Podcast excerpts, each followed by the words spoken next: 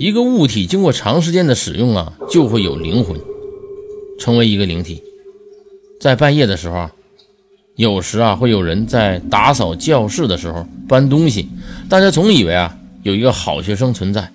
在一天晚上，一个学学生啊，他因为这好奇想来看看究竟吧，他翻过了教学楼，来到了走廊，他巡视整个学校，当时没有看到什么。他想今晚那个好学生不会来吧？他刚走在走廊的时候啊，看见一个黑影，他马上躲起来。他想看看这个好学生的真面目。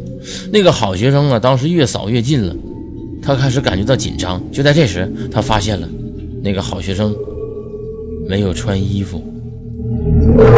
当时他感觉奇怪，那个好学生把身体转过来的时候，他愣住了。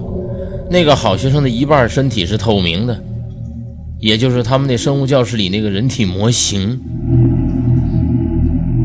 那天，这个好奇的学生就在学校里边睡过去，再也没醒来。